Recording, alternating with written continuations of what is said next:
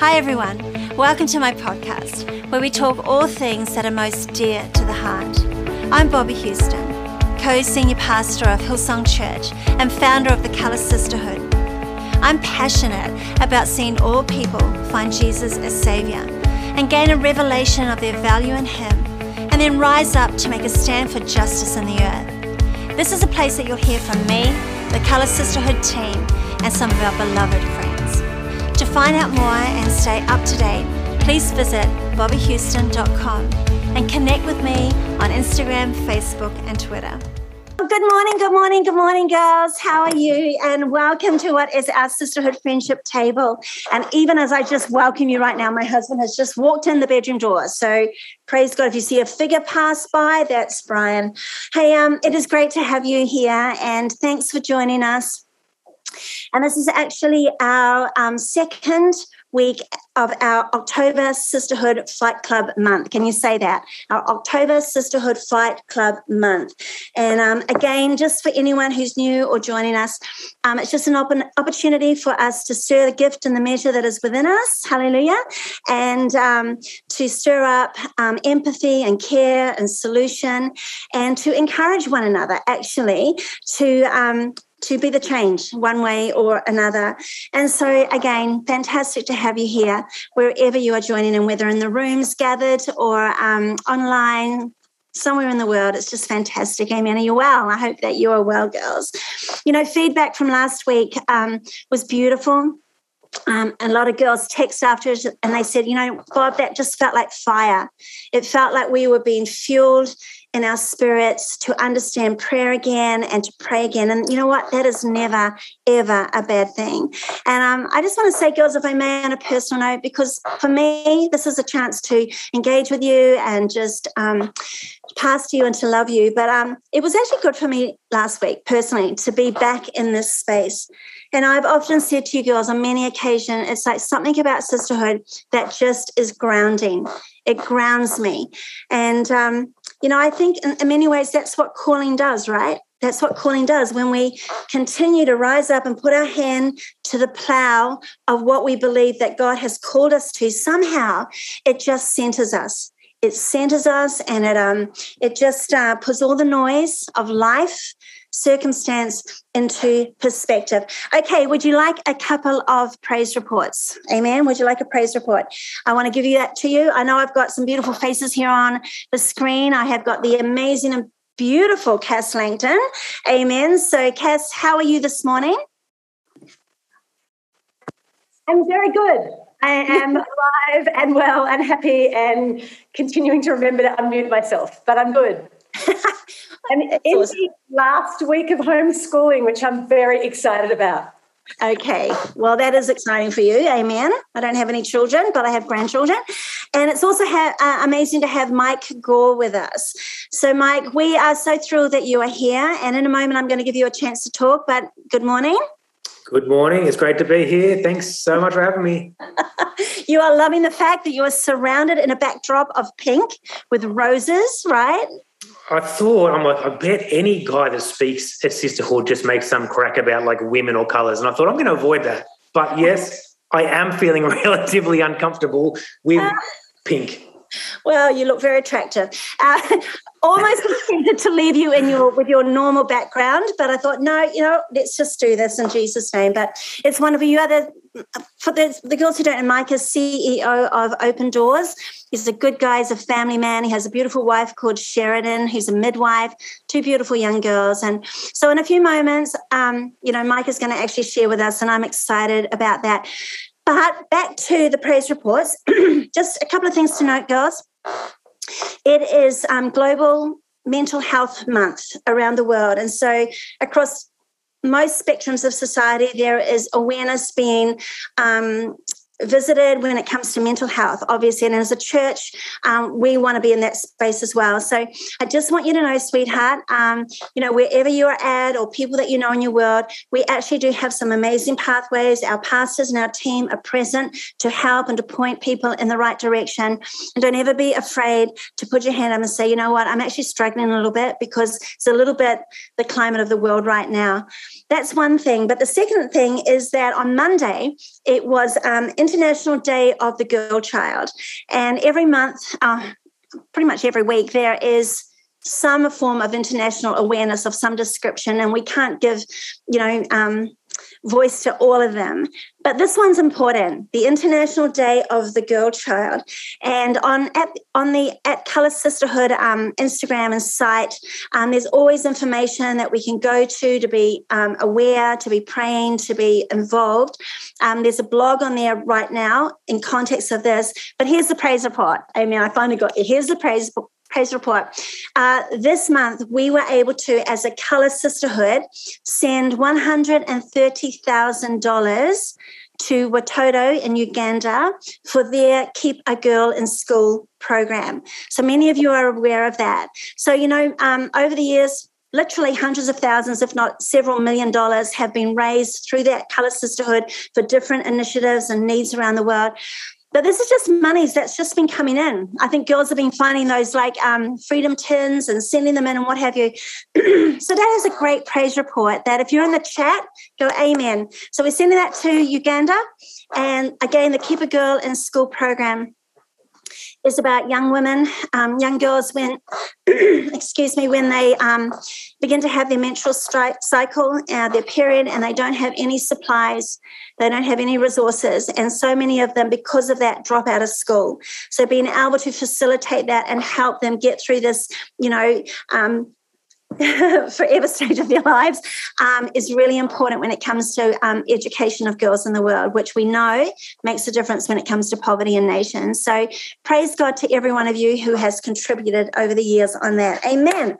All right, like I said, two amazing people with me um, this morning, and in a moment, Mike's going to share. But um, Cass, I would just love you to pray for this morning and pray for the girls. Yeah, I would love to. And that's a great praise report, Bob. I know. Going crazy. And I reckon people are cheering everywhere. So, okay, girls, let's pray. Okay. Father God, we thank you for another day, for new days and new mercies, for your goodness and your kindness and your grace. Lord, we ask that you would meet with us here today, that you would walk alongside us, that you would open our eyes to your way, that you would carry our burdens with us. God, still our hearts, teach us to love truth. I thank you for your girls across our nation and across the world who are listening today. I pray that this would be encouraging 45 minutes, Lord, for you um, stirring us a hunger for you and you equip us to fight good fights with a passion. I pray you would bless Bobbie's words and Mike's words, that they would be rich and full of you and that they would honor you and bring you glory. We bless you today in Jesus' name. Amen. Amen. What a prayer you are. Amen. Heartfelt. Beautiful. All right. So, girls, just give me a few moments here because um, it's important. And I think all you girls know, maybe guys who are directing the TV, if you could put me into that different space because I'm getting a bit scrambled with all the boxes um, into the bigger space, girls, so I can see. Thank you. A little technical direction happening here from Auntie Bobbie. Um, you know, because the nature of um, these tables is always to bring a devotional thought and then obviously gather voices around and just speak into that together. So I'm just going to take a quick thread from last week and weave it into this week because, girls, I actually do not believe that God is finished with us when it comes to prayer, when it comes to Him stirring up the gift and the power and the blessing and the effect of prayer within us. And, you know, last week I made a comment about revival. You know, I said revival usually comes. I mean, you might think now, what actually is revival? Well, I think in a nutshell, revival is when God's heart is poured out into a situation or a land or a, or a space. But, you know, I said last week that revival usually comes when someone is on their knees. when someone is on the knees, whether that's a righteous or a right standing person, um, crying out to God for His will to be um, to be known in the land, or whether that's an individual person who's perhaps broken and searching, searching and seeking, and they're just like crying out to this God in heaven that suddenly they realize they need. And so, you know what? As a devotional this morning, I just want to make a couple of bold statements, if I may, as your friend and pastor. I just want to say, number one, that I believe that God, I know this could sound like obvious, but I want to say that I believe that God is teaching his people to pray perhaps like never before and for a reason. He is teaching his people on the earth right now to pray like never before and for a reason. And, you know, imagine, guys, imagine if every single Christ follower, every single believer, every single Christian on the earth, hallelujah, imagine if we just took time, even today, tonight, to humble ourselves and to pray and to seek his face. Imagine what would happen. Imagine what good would be released on the earth. Imagine what would be unleashed in the heavenlies. And, you know, I believe firmly that authority, you know, Dr. Robin um, last week and Julie, but Dr. Robin, you know, talked about the authority that we have in Christ. Do you know, I believe that authority in the heavenly realm is real. Authority in the heavenly realm is real. The courts of heaven are real. And you know, on the weekend, the last two weekends, Brian has been preaching about from the book of Job. And in all serious, it's intense, I know, but if Satan can march himself into the courts, the throne of God, and then challenge the integrity and challenge the faith of someone on earth, then you know what? You and I, in Christ, and the authority that we have because of what Christ has done, we can march ourselves into the throne room of God. We can come before Him with humility of heart, align ourselves with Jesus, who is our chief intercessor these days. Amen.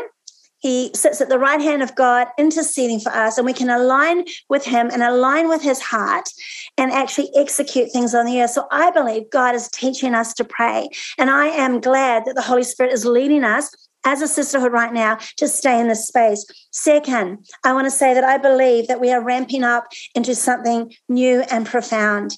And I know that's easy to say, but it's true. God is doing a new thing. You know, Ecclesiastes says, nothing is new under the sun. But when God says, Behold, I am doing a new thing, um, in truthfulness, Usually that is because he is doing a new thing in us as individuals so he can do a grander thing on the earth according to his timeless will and purpose.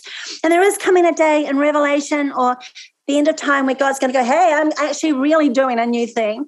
But in the meantime, it's new things within you and I so he can do more in Jesus' name. And I third, I just believe that um I really do. And I haven't, I'm not saying this lightly. I believe that every single God given, God ordained promise over you, over your life, and over the church of Jesus Christ on the earth has not been quenched in this season. It has not been quenched, but rather, listen to me, and I know I sound like a broken record on this sometimes. Rather, it is being shaken and refined and refired again so that vessels of honor emerge in all truthfulness. And as I was preparing on Monday for this, I just found myself in this landscape. Do you know, I I I believe that dross, dross is rising to the surface. Dross has been drawn to the surface. Dross is being drawn to the surface. And um, I feel like the Lord is saying, hey, do not consume the dross again. Do not reconsume or eat that dross that has risen out of your life, but rather walk in renewed and refined faith and walk in renewed and refined love for Jesus. You know what dross is? Dross is actually defined as impurities. It is the rubbish. It is what the Bible calls the chaff, the chaff. Chaff is what you get between your legs when you put on too much weight and you walk in humidity. But chaff, wheat and chaff, chaff, that's what the Bible speaks so clearly about that. And um, again, I just want to encourage you girls if dross has risen to the surface in you, let it fall off. Let it fall off like the chains that that contain us. You know, we sing, we've sung a great worship song, Chains, what is it? Chains fall off. Will break. What's the chains fall off song? Chains be broken. Hear the chains falling? Yes, chains falling, chains be broken. Hallelujah. Memories of color are coming back with an army of women singing that like there's no tomorrow. But like to come back, if dross has risen in you, let it fall off and walk forward in Jesus' name. So the verse that I accidented into in preparing surprised me a little bit. I didn't plan to go here, but I read this great verse in um, First Peter and I want to read it to you, girls, if I may. Hallelujah. And it's a potent, the book of Peter is potent. I um the, the entire two chapters, two books rather. In fact, last night I lay in bed very late and with my phone, and I actually read first and second Peter on my phone because who doesn't love a backlight? Hallelujah. But um, it's profoundly beautiful. And it's potent because it's talking about this new reality and this new birth and this new covenant that we live in. And here, this one verse stood out to me. and it says, um, even though lately you've had to put up with the grief of many trials. How profound is that?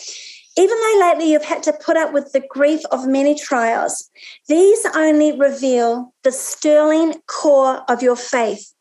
These only reveal the sterling core of your faith, which is far more valuable than gold that perishes. Here it is For even gold is refined by fire. For even gold is refined by fire. And I felt the Holy Spirit say to encourage you girls, you know what? You girls, so many of you, if not the vast majority of you listening today, you are gold.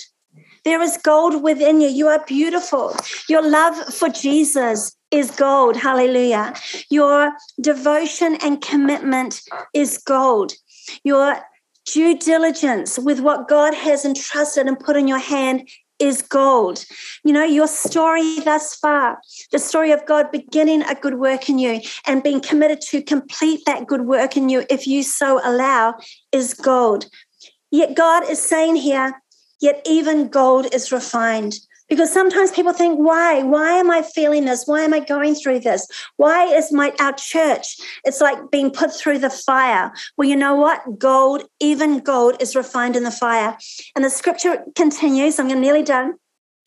The scripture continue, continues and it says, um, Your authentic faith again, when refined again and again and again, will result in even more praise and more glory and more honor when Jesus, the Anointed One, is revealed. Beautiful. More. That's why gold is refined in the fire. In the message, it says, even though you have put up with every kind of aggravation, listen, pure gold put in the fire comes out of it proved pure. Genuine faith put through the suffering comes out proved genuine.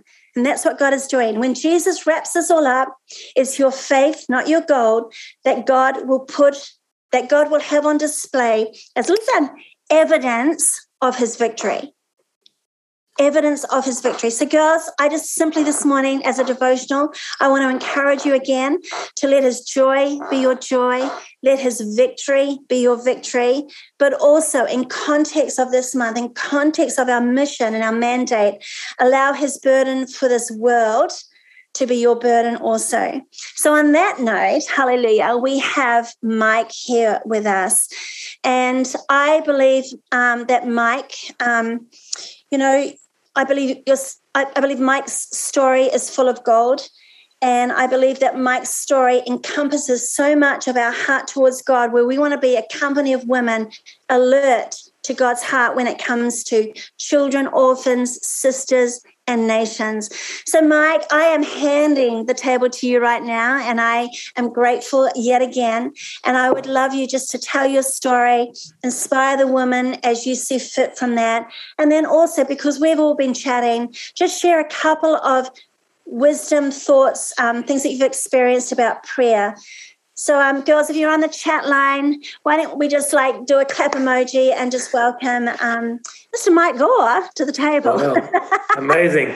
Bobbie, you're a hard act to follow. I'm not sure I've got any jokes to do with chafing or anything like that. But um, my hope is uh, that that at least you know the next little while it might be something that helps tie in to where um, you're going as as a as a group of women, you know, and and hope is an encouragement for each of you watching today. You know, I've had the great privilege in the last 10 years of, through the work of Open Doors, spending a lot of time in the Middle East, you know, in countries like Syria and Iraq, countries where I've basically seen all but a generation of men wiped out, right? And so in that moment, uh, on whose shoulders does the spiritual legacy of nations fall?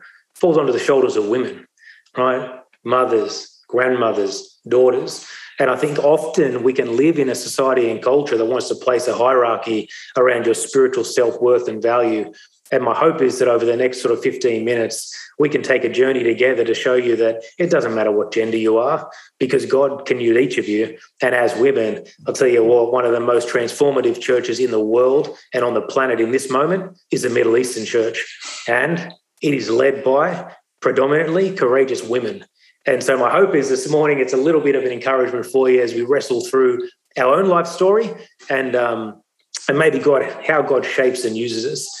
Bobbie, I love that you said you know you're a company of women alert to God's heart when it comes to orphans, children, sisters, nations, and and as we get to my story, you know I'm a walking, talking example of that.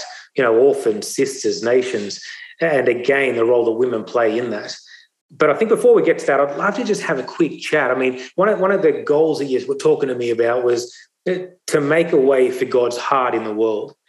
Now, I think that is a beautiful picture of the Christian walk. But how do you make a way for God's heart in the world? Well, for me, I think before we get to story and testimony, it's about empathy, right? And I think empathy is one of those words, Bobbie, that these days it's thrown around as like a heroic word, but actually too often people are left feeling like either they have it or they don't. Empathy, I think, is one of the most powerful things on the planet. But what is empathy made up of? Well, in my view, it is made up of equal parts self belief. Because remember, if you can't love yourself, you probably can't care for others. And trust, the currency of all true relationships.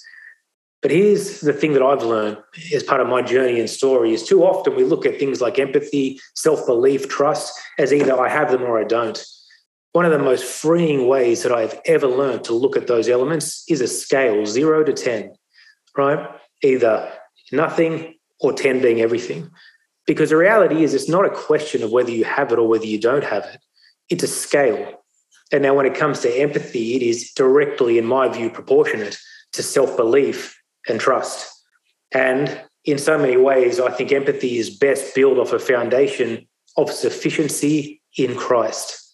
Because if we don't, well, emotions like jealousy, envy, fear, and ego, they're just normal emotions that constantly kind of draw us away from responding empathetically to those around us. That's true. And if we're not careful, it leads us into all of those things that we all wrestle with things like self pity, entitlement, justification of viewpoint, man, I'll tell you what, looking around society today, has there ever been a, a, a more, you know, sort of strong worded response to people wanting to say, hey, you need to see it my way, not yours.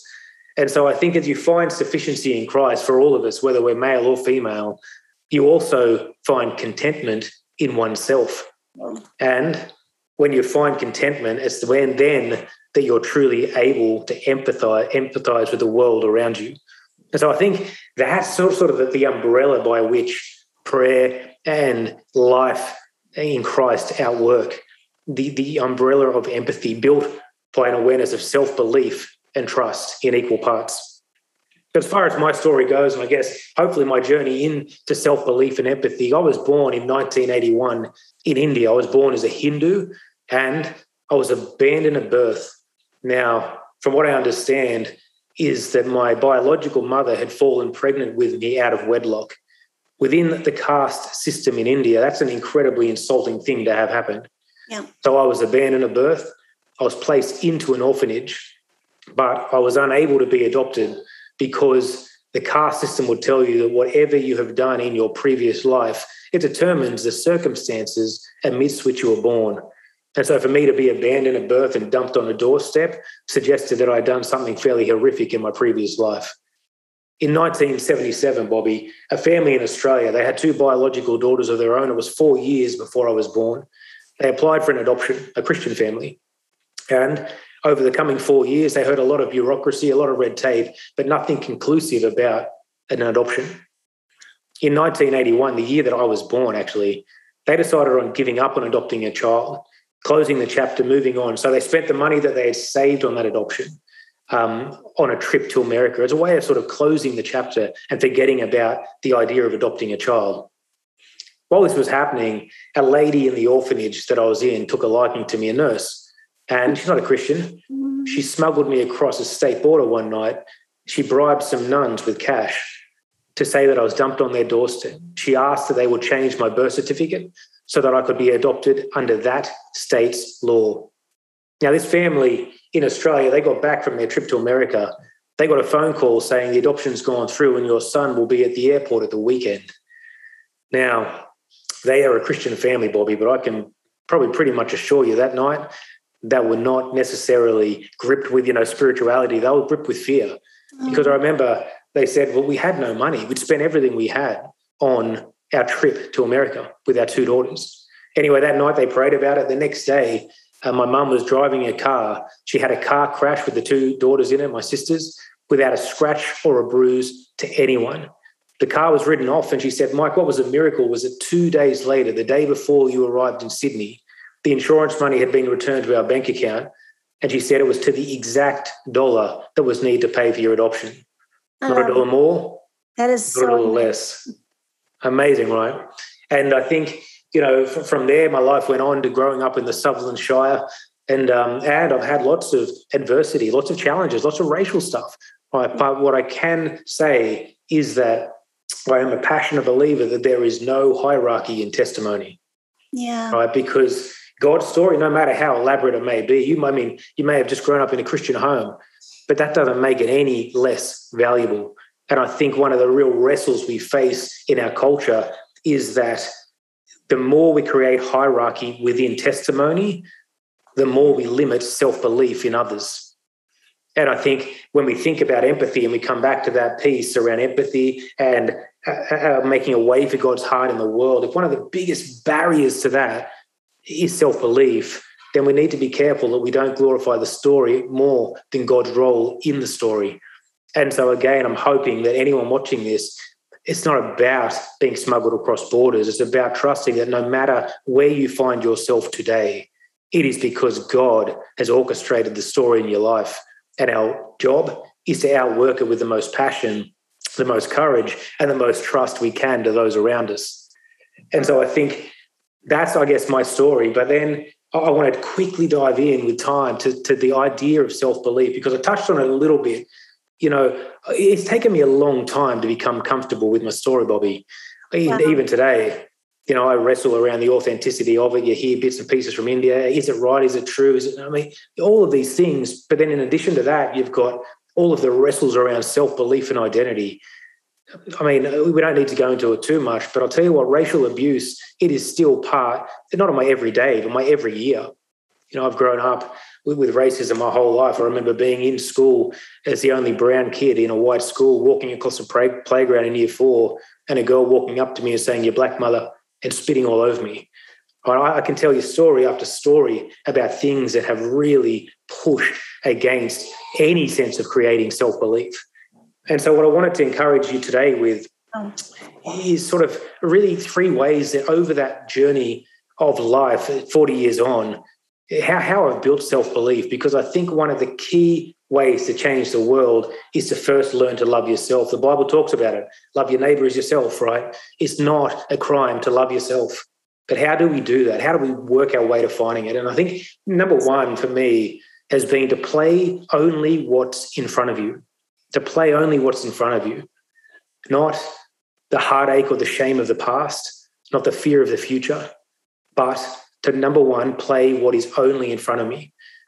The second step would be for me is to respond consciously, right in that moment. That's where the shaping is. It's when the reality of what's in front of you collides with your, your response, is where the shaping happens. And you talk about refining and gold. You know, that's the wrestle is that you can only play, like Joe, what's in front of you. And how you respond consciously is where the shaping begins. When you respond, you develop character. And character leads to self belief. And I think that's that, that's a little lesson I've learned over those 40 years of finding identity and comfort in my story is that to, to only play what's in front of me, to respond consciously and let it shape me. In the process of doing that, to build character because I know ultimately that leads to self belief, right? And I think that's one of the really key parts um, for us in life. But how does all of that relate to prayer? Is that I would say that to make a way for God's heart in the world, well, you need empathy, but you can't do it. In fact, empathy is foundational to prayer. Remember, it's made up of both self belief and trust. You need to have sufficiency in Christ for your prayer to be powerful you need to find an element of self belief and trust in your story, knowing that it is ultimately God's story. We need to know that prayer is not easy. In fact, I'm not sure that prayer was ever meant to be easy. But I can tell you what, it is beautiful because it's got the duality that allows it to be both a sword and a shield. Yeah. It delivers justice and comfort and ultimately changes the heart of everyone involved. And so for me, when I think about this morning, Bobbie, you know, you're ramping up into the new and the profound. You talk about the idea of God promises over your life, shaken, refined, vessels of honor emerging. Well, my hope is this morning is an encouragement to say to you, your story is God's story. Yeah. Self belief is foundational to changing the world around you. That it is three powerful women that has built and shaped me into who I am. A woman who had the courage to abandon me at birth. It seems countercultural or all like an oxymoron, but I tell you what, had she not been obedient to abandon me, who knows where I would be. Yeah. A woman who was a nurse and not a Christian who smuggled me across a border, and a family in Australia who was obedient enough and selfless enough to invite me into their family to help outwork, outwork God's story in my life. You know, and then two sisters that embraced me as their own and helped me find a sense of identity and contentment in my life story. You know, the role that you play as women, man, it is undeniable. Don't ever undervalue the role that you play as women because it is women who have shaped my life. And today I'm here because of that. So, Bobbie, I hope that's an encouragement for you. Is that the kind of thing you're hoping for? Yeah, look at my notes. It was amazing.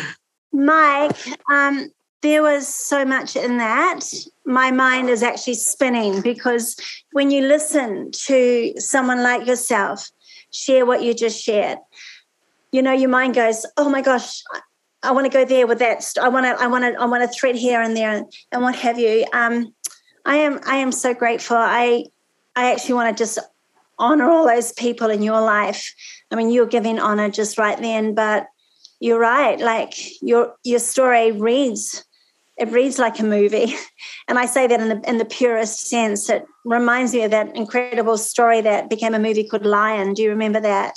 I remember sitting at the end of a color conference um, between the two conferences, tucked up in my bed in the hotel, and I watched that and it just stirred my heart even even more. And I know you're saying there's no hierarchy in testimony. We all have testimony, and some testimonies seem grander than others, but they're not. They are all testimony to the love of God and the power of God. And I know, Mike, that I always say, you know, our challenges might look different, our stories might look different, but we all go through something in life that brings us to the same conclusion, which is that God is faithful and God is good and trustworthy, like you say. And so I am deeply appreciative of the goal that you actually just shared with the girls. And I'm pretty confident, I hope that. Um, those listening in are like amen and yes. Cass, you have um, you have a great friendship with Mike and you have a great passion when it comes to the part of his life that is open doors. Is there anything that you want to like draw out of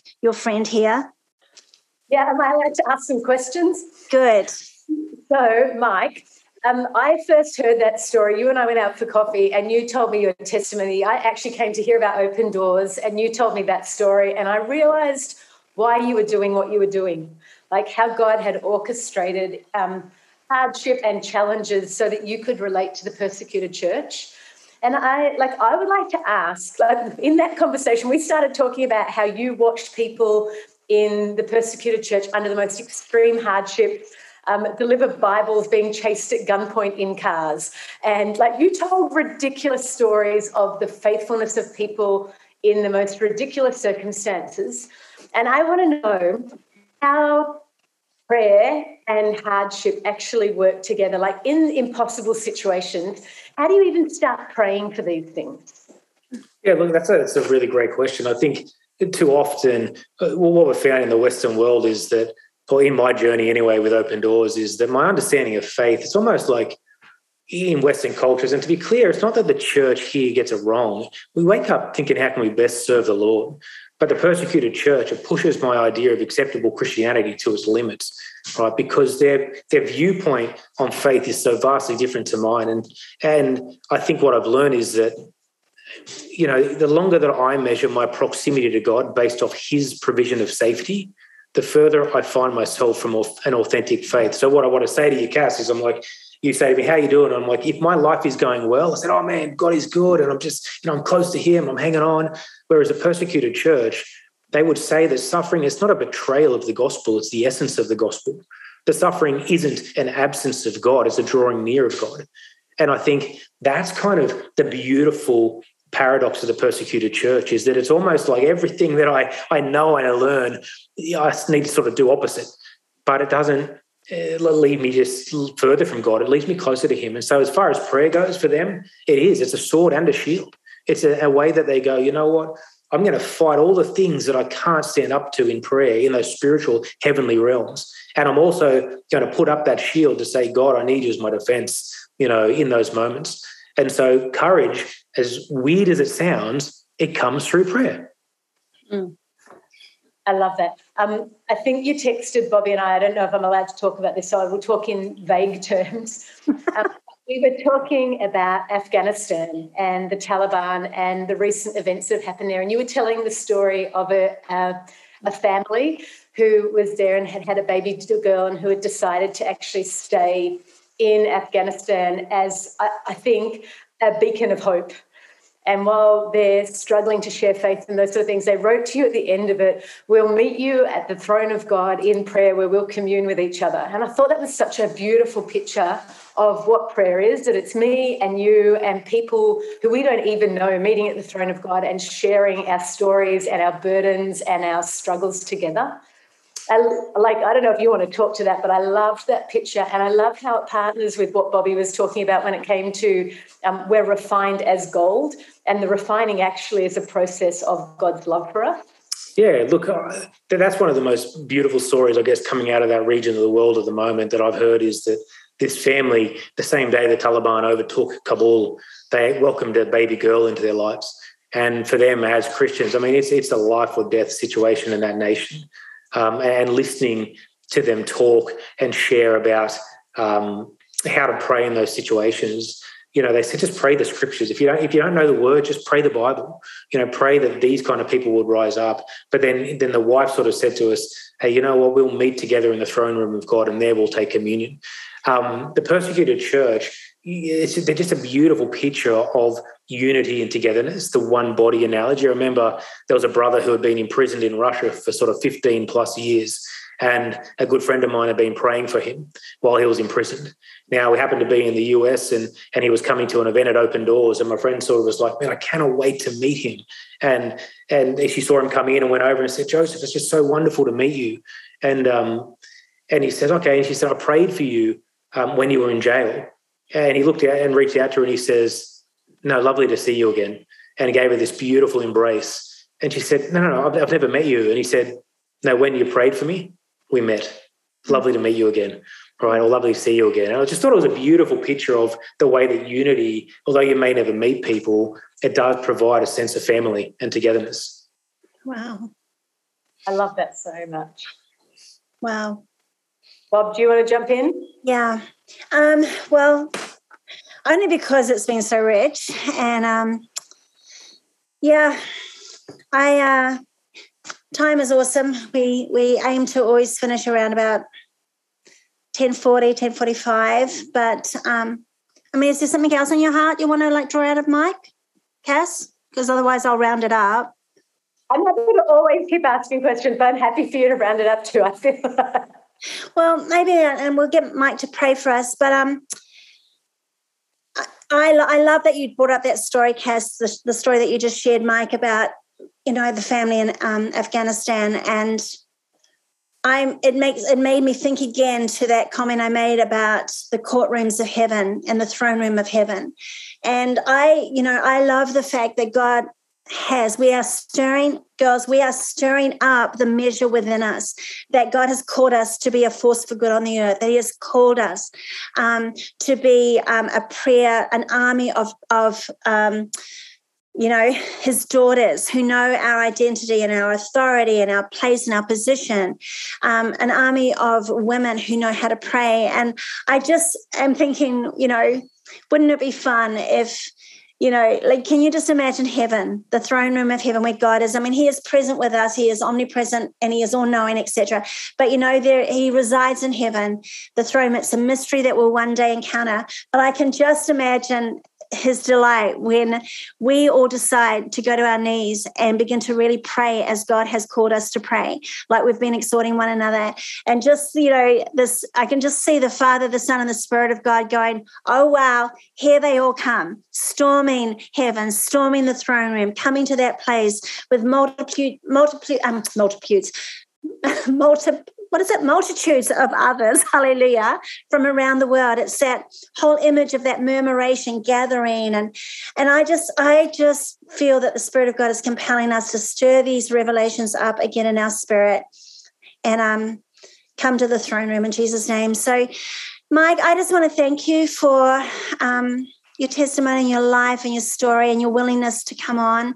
We um we honor you and esteem you, and I know that there's a lot of girls who are just going to take you um, and open doors and your ministry to heart, and they're going to be sensitive to the Spirit of God to pray. I mean, I you know I I often I you know, I looked at your post last night. I saw your post come up on my on my phone, and you know, you had a number of prayer requests that were hectic. You know, it's like how to pray for, you know, you had a whole bunch of different nations, and then you're like, you know, they were like, pray for the pray for children, you know, abducted by terrorists. I mean, to be honest, that is not something that you can just swipe past. But sometimes that we find ourselves in that space. We're like, how can I just swipe past that and move on? And so, you know, I, I just feel that, you know, we need to learn to we need to discipline ourselves to still ourselves and to, to be present in that moment and to stand alongside. And so, um, again, grateful. Thank you, Cass, for always being there. And I think it would be great, Mike, um, for you just to pray for. Um, the individuals listening on today and, and just pray for us as a sisterhood that God would continue, as a church, that God would continue to stir his heart within us. Is that okay? I'd love to, yeah. And look. Thanks so much for having me along. My my hope is for for all of the people watching today. Your story has the most power to those who know you best. It took me a long time to get comfortable with mine, and my sneaking suspicion is there's mm. some watching this who are yet to get comfortable with theirs. But the beauty of God is that He is a God who knows us, who loves us, and who works all things for the good of those who love Him. It doesn't mean our stories are easy. It doesn't mean um, the future won't be hard but when we learn to play what's in front of us, to respond consciously, and to build character, I promise you it will be transformative to the world. And so I, I really hope that there is someone out there today that that's an encouragement to, that your story, it has value. It may not feel like it, but it does. And so let me pray for us. Um, it's been a great honor to be with you this morning. Father, we come before you today, and I thank you, as always, for the great privilege it is to know you. Lord, I pray for each of the women watching this call that you would pour a blessing out over their lives, over their households, and over their families.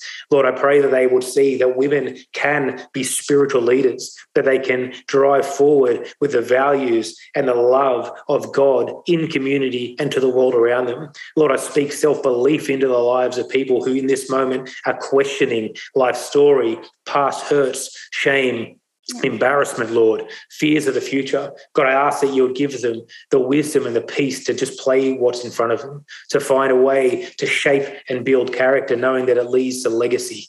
And so, God, I just thank you for the movement of women all over the world who are driven by a heart to reach out to the widows, to the orphans, to the children, to the sisters, to the nations. And so, God, thank you for that. And we pray that we would always be humble enough to listen to your voice in our lives and courageous enough to act on us. Give us the word, give us the wisdom, and give us the posture needed to serve the communities around us. We pray this in Jesus' wonderful name.